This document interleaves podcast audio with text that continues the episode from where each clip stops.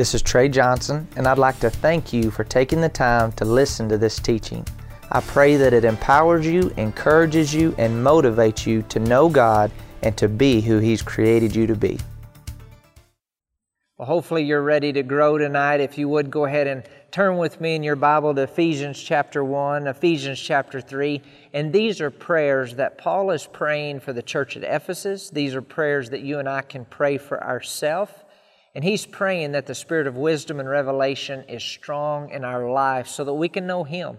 You know, without the help of the Holy Spirit, we'll never know the truth that's in the Bible. And God wants you and I to know our inheritance. And the only way to know our inheritance is, is to read the document and to allow the one who inspired the men to write this to reveal it to us that's the spirit of wisdom and revelation. It, it reveals the Word of God to us, and it's the truth that makes us free.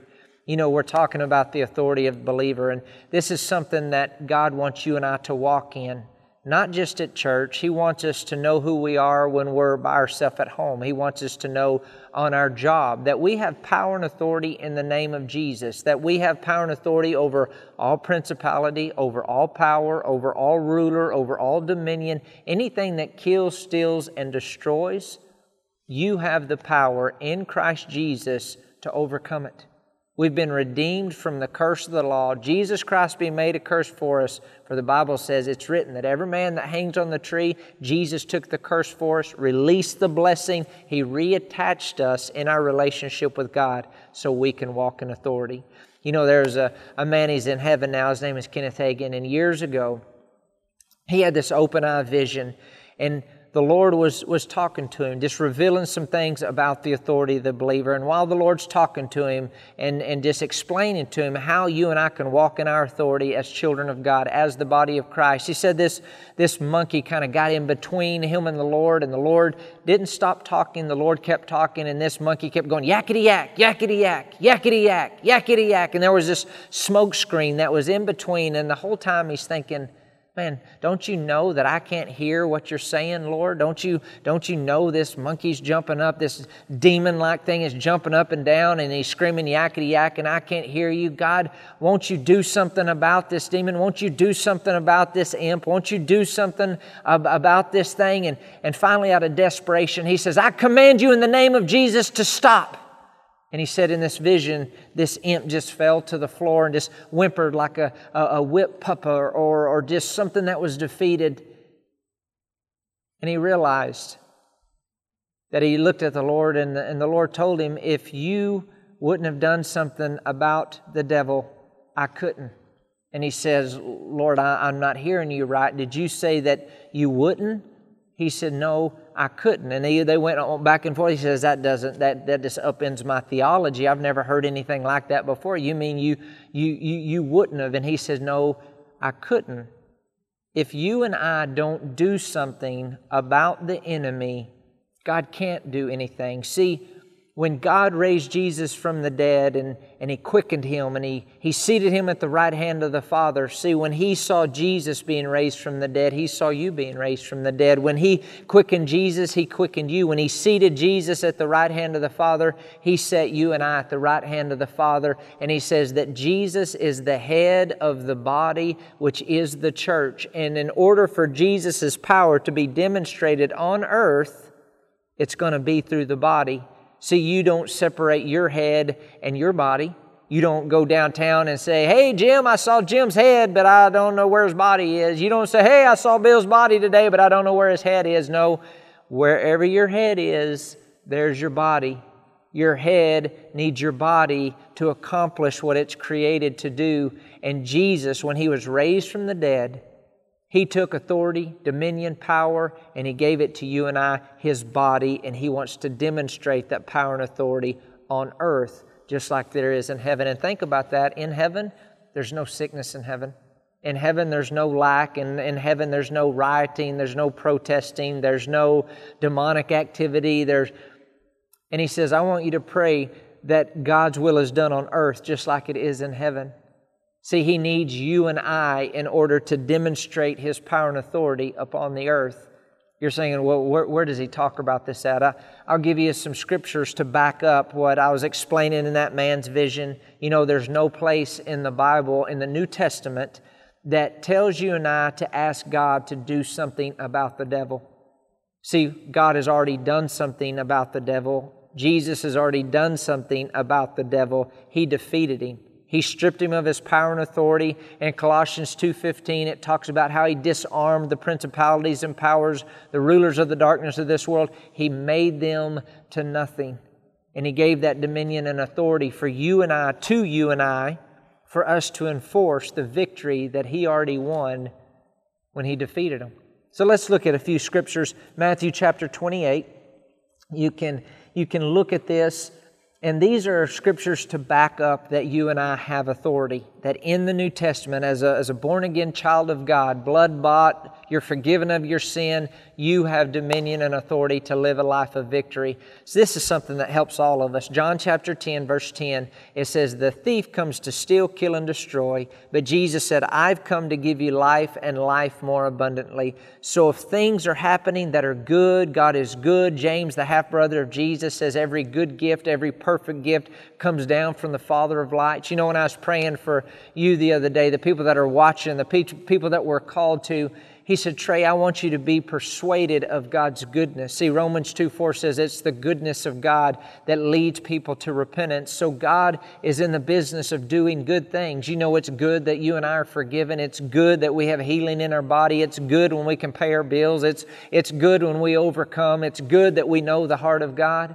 But it says the thief comes to steal, kill, and destroy. So anything that's stealing, killing, destroying, that's of the devil, and you have power and authority to overcome anything that's stealing, killing, and destroying in this life through our relationship with Christ Jesus. You know, John chapter 16, verse 33 says, In this world, you're going to have trials and tribulations and things that are difficult and things that are hard. He says, But be of good cheer. Why? Why does He want you to be of good cheer? He says, Because I've already overcome it and I've deprived it of power to harm you. You know what? That is, that is good news. So let's look at a few scriptures that just reveals to you and I that the least member of the body of Christ has power and authority over anything that the devil throws our way.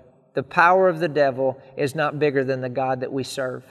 Matthew chapter 28, verse 18 and 19. Listen to this. Jesus, this is after he was raised from the dead, and Jesus came and spoke to them, saying, All authority has been given to me in heaven and on earth. Now go, therefore. Notice how he says, Okay, I have the dominion and authority, but now I'm transferring it to you, the body of Christ, the church. And he says, Go, therefore, make disciples of all nations, baptizing them in the name of the Father, the Son, the Holy Spirit, teaching them to observe all things that I've commanded you. And lo, I'm with you always, even to the end of the age. See, Jesus received the power and authority, but then he gave it to the church. He gave it to you and I. He gave it to the body. He gets His work and His will done through the body. Mark chapter 16, verse 17 through 20. And we've, we've referred to some of these scriptures, but let's read it again. And these signs will follow those who believe. In my name they will cast out demons. They will speak with new tongues. They will take up serpents. And if they drink anything deadly, it will by no means hurt them. They will lay hands on the sick and they will recover. You know, this stuff still happens today. I could go on for hours telling you of stories of overcoming and healing and casting out devils and, and just the things that the Bibles talk about. But let's keep going here just for time's sake.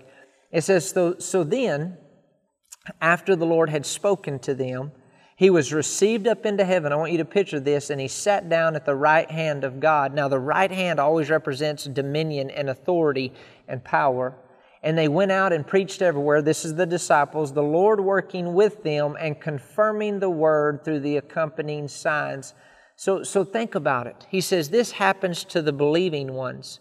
But how could the disciples go out preach the Word of God, and he says, These signs will accompany you. These signs will follow you. These signs will come along beside you. Think about what a sign does. It tells you where the restroom is, it tells you how many more miles you have to your destination. A sign points to direction, and God wants there to be signs in your life of victory, of, of triumph, of authority and dominion that points people to Him. See, God wants to do work in us, and He wants to do work through us where people are pointed to Him. You know, God wants a relationship with you, He wants a relationship with me but it takes you and I knowing who we are and, and living out the Word of God and displaying His goodness upon the earth. But it says Jesus was raised to the right hand of the Father. They went out and they preached God's Word, and it says that Jesus went out and worked with them everywhere that they preached. He confirmed His Word with signs following. In other words, He manifested His will through who? Through people just like you and I, through the disciples, through the believing ones. When it says these signs will follow those who believe, in the Greek, it's the believing ones, the ones who are willing to step out and believe His Word. And you know, an indicator that you believe God's Word is you do God's Word. If you don't truly believe His Word, you're not going to truly do His Word. Or if you're not doing His Word, then you truly aren't believing His Word. You might acknowledge it with your head, you might uh, agree with it, but the proof is that I'm doing so Jesus is raised to the right hand of the Father. His body, the head, is at the right hand of the Father. His body is up on the earth, and His will, His power is working through the body, just like He operated on the earth. Acts chapter 10, verse 38, how God anointed Jesus Christ of Nazareth with the Holy Ghost and with power, who went about doing good and healing all who were oppressed of the devil. Then He tells His body, You go in my name and you do what I did. Now, Jesus is at the right hand of the Father, and His body is working. So, how does that, how does that work? How do I have the power from God to me to be displayed upon the earth? Well, in Ephesians chapter 1, I just want us to look at this real quick. Ephesians chapter 1, verse 22 and 23. Listen to this. And he has put all things under his feet. Now, if you picture somebody's body, where are the feet? Are they on the head or are they on the body? Of course, you don't have feet in your head, and neither does Jesus. Jesus don't have feet in his head. His feet are on the body. Well, where's the body? The body is on the earth. We are the body of Christ. And he has put all things under his feet, and he has appointed him the universal and supreme head of the church, a headship, listen to this, exercised throughout the church. So the head exercises his power and authority through the body, which is the church, who is upon the earth. Jesus is not upon the earth. His spirit is upon the earth, but his body is upon the earth. That's you and I. That's why it's so important to be connected to a local body that empowers us to operate as a global body. We're all the body of Christ. What, what qualifies a person to be in the body, to be in the family of God, to be a part in the body? Because the little finger has just as much power as the mouth and the toe. The littlest part of the body has just as much power and authority as the rest of the body what qualifies a person is when you accept Jesus Christ as your Lord and Savior, you come out of the kingdom of darkness and you come into the kingdom of Jesus Christ. You come away from the lordship of Satan and you make Jesus your Lord, and now you're part of the body. Let's keep going. Ephesians 1 22 and 23. He put all things under his feet, has appointed him the universal and supreme head of the church, a headship exercised throughout the church, which is his body the fullness of Him who fills all in all, for in that body lives the full measure of Him who makes everything complete and who fills everything everywhere with Himself. Once again, I want you to see this Jesus is the head when God raised Jesus from the dead, He raised the body from the dead. That you and I, when He sat Jesus in heavenly places, Ephesians 1 3, that you and I, we've been blessed with every spiritual blessing in heavenly places in Christ Jesus. When He raised the body, He raised you and I. When He quickened Jesus, He quickened you and I. When He set Jesus at the right hand of the Father, you and I are at the right hand of the Father in Christ Jesus right now, receiving our, our commands, receiving our instruction, receiving from His Word, from Jesus, who is the head, and He expresses it, He demonstrates it, He executes His power and authority through the believer, through you and I. Luke chapter 10, verse 19. Let's look at this scripture. This is Jesus, and he says, Behold, I give you the authority to trample on serpents, scorpions, and over all the power of the enemy, and nothing shall by any means hurt you.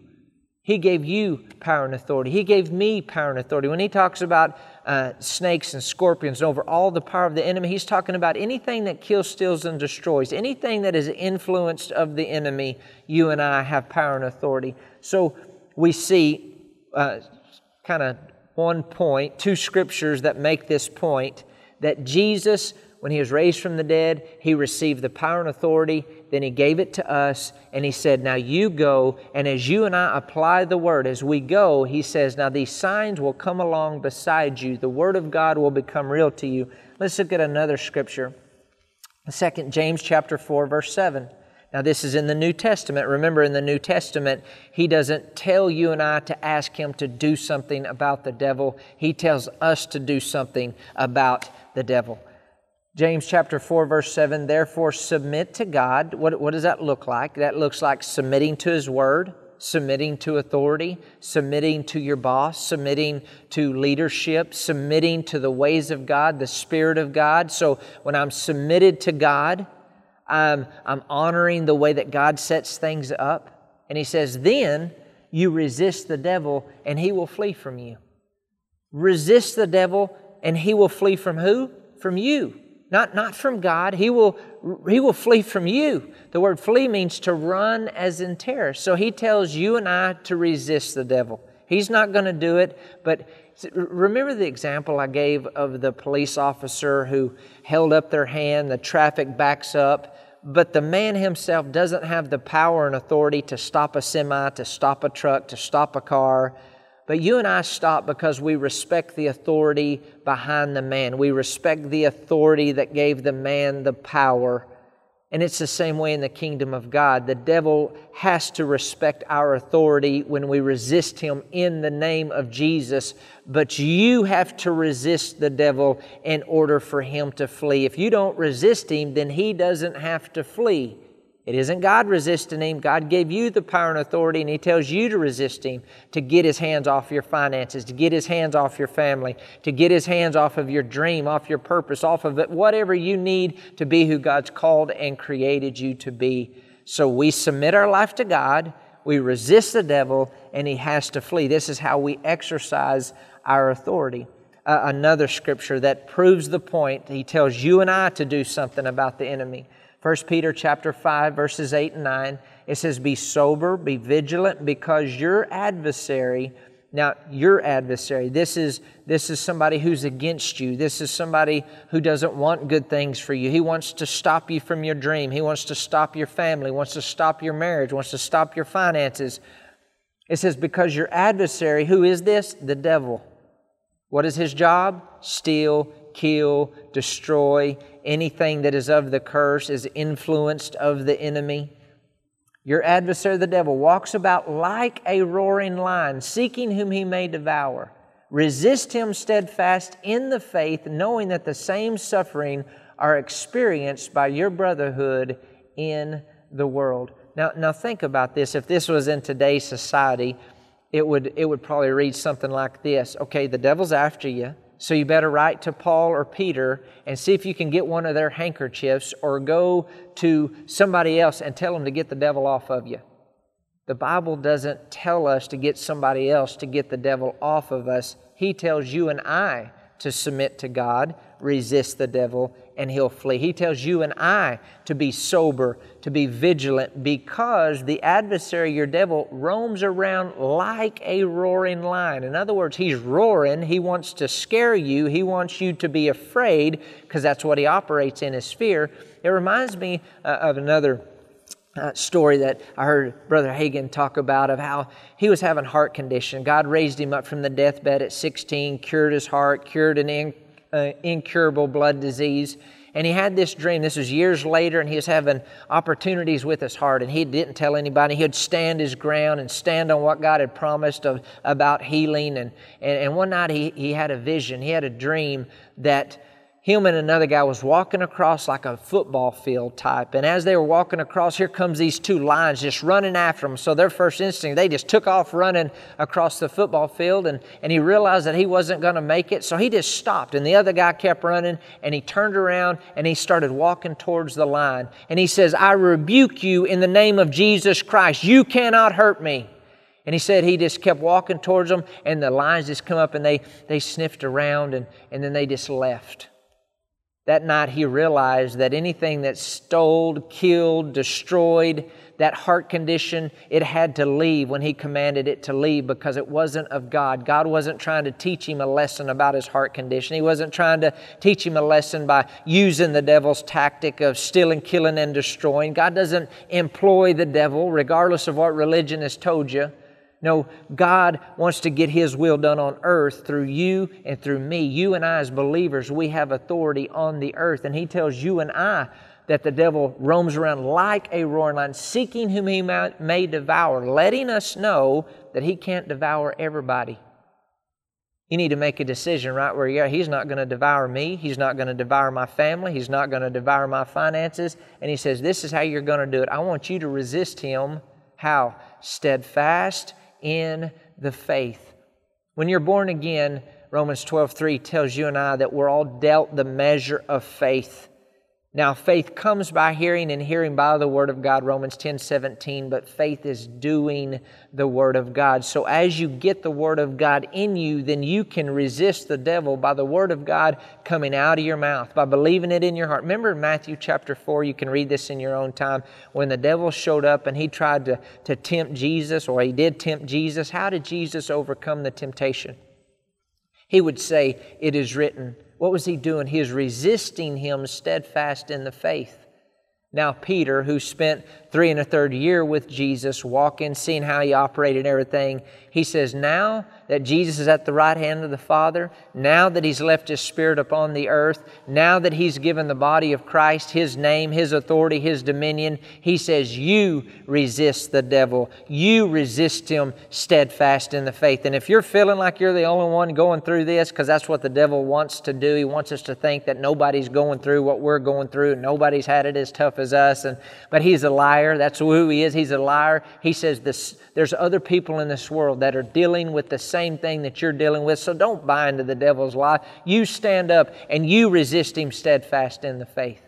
So you have Matthew 28 that tells you and I that we have dominion and authority. You have Mark 16 that tells you and I we have dominion and authority. You have James chapter 4 verse 7 that tells you and I we do something about the devil. We we resist him and he flees. 1 Peter chapter 5 verses 8 and 9 it tells us to do something about the devil. Now I want to interject this here that if if you you don't want to get rid of the devil, that if you like being tormented, if you like addiction, if you like hearing voices, if you like uh, stealing, killing, and destroying, then He's not going to leave. I don't care who prays for you. I don't care how many times you go to church. You know, there was a, a, a, lady that her husband brought her to church and they wanted, wanted the minister to do something. Pray for her, get these voices out of her head. She, but the minister looked at her and says, You want to hear those voices. You like them, don't you? She says, Yes. And the guy, minister looked at the guy and said, There's nothing I can do because she wants to hear those voices. See, when we first come into the family of God, a lot of times we're, we're like babies spiritually and others can pray for us and others can help us change our clothes and our diapers and God will intervene. And but as we're learning as we mature God wants us to grow up and God wants us to use his name and God wants us to pray according to his word and God wants us to walk in our dominion and authority. And right here we're learning today how do I exercise this authority you resist him steadfast in the, in the faith. You submit to God, resist him, and he has to flee. We go and do the word, and he works with us. One more scripture here, and we're getting ready to be done tonight. Ephesians chapter 4, verse 27, and it says, Neither give place to the devil. Neither give place to the devil. He's telling you and I, don't you give the devil place. Now, that lets us also know that you and I can give the devil place. I don't want the devil messing in my business. Do you? He's messed in my business for long enough, and it's time for us, as the body of Christ, the children of God, that have the Spirit of God on the inside of us, to realize the greater one dwells in us, and He wants us. Devil, you have no place in my life. You get out of here in the name of Jesus. Remember 1 John 4 4 Greater is He that is in me than he that's in the world. Greater is he, if you're born again child of God, you have God living on the inside of you, and he's greater than any demon. He's greater than any addiction. He's greater than any sickness. He's greater than any perversion. You know, I've seen people, and maybe you're watching tonight, you're watching today, wherever you're at, how, wherever you're listening to this, and I've seen people that they thought they were homosexuals. They had desires for the, uh, the, the same sex, and, and they give their life to God. And it, and God totally helped them rewire their desires and their mind and the way they looked at life. And they live, they're married, have kids. They're doing things the way that God created them to be so maybe you're in that situation tonight. You need to know that God loves you and God believes in you and God wants good things for you. When He says, Greater is He that is in, in you, it means He's greater than that addiction to heroin or, or meth or dope or pornography or alcohol or uh, nicotine, whatever it is. He's greater. Begin to declare that He's greater. I have power and authority. Nicotine, you don't own my body. Meth, you don't own my body. Heroin, you don't own my body. God owns my body. I'm dedicating my life to God. Take my life and do something with it, God. See, greater is He that is in you than He that is in the world. Colossians chapter 1 verses 12 and 13. This, this will help you grow in your dominion, authority, and your ability to receive from God. It says, giving thanks to the Father who has qualified you. Not He's going to qualify you, He's already qualified you and made you to fit to share the portion which is the inheritance of the saints God's holy people in the light, the Father has delivered and drawn us to Himself out of the control and dominion of darkness. Hear that. Out of the control and dominion of darkness, and has transferred us into the kingdom of the Son of His love. He's already qualified you regardless of your past. He's already delivered you from the power of darkness. So, in other words, you speak to that sickness. I've been delivered from your power. Speak to that nicotine. Speak to the drug. Speak to the addiction. Speak to the perversion. Speak to the problem. Let it know you don't own me, and then focus on the author and the developer and the finisher of your faith, who is Jesus. And when the desire comes back, when the torment comes back in your mind, now this is where we renew our mind to God's promises. You've got to begin to think like you have dominion and authority. Begin to think like you are forgiven. Begin to believe what God has said, that you've been delivered from the power of darkness. And you let that addiction know, you don't own me anymore. Devil, you don't own me anymore. Demon uh, that, that torment me, harass me, I'm broke free. I'm, I've, Jesus has already set me free and I'm delivered. I'm free. And keep going after God keep going after God. This takes consistency. There was things in my life I was delivered from instantly, and then there were things that it took time. It was a process of believing in God's Word and renewing my mind. And you know what? I fell down and I made mistakes, but you receive forgiveness and you get right back in the game and you keep running towards Jesus, realizing you have dominion, realizing you have authority, realizing you are created to win. You're created in the image and likeness of God, and He wants you to rule and reign in this life through one man, Jesus Christ. You know, Romans chapter 5, verse 17 tells you and I that because of what Adam did, we were separated from God. But the person who receives Jesus receives more grace. They receive the righteousness of God, and God wants us to rule and reign in this life through one man, Jesus Christ. I hope you got something out of today. I know that I did. I look forward to coming into your home again next week. You know what? Call a friend, call a family member, call a hundred of your closest friends. Let them know to tune in next week. God bless you guys. This is Trey Johnson with Being Your Best. Keep growing, keep going. God bless you guys.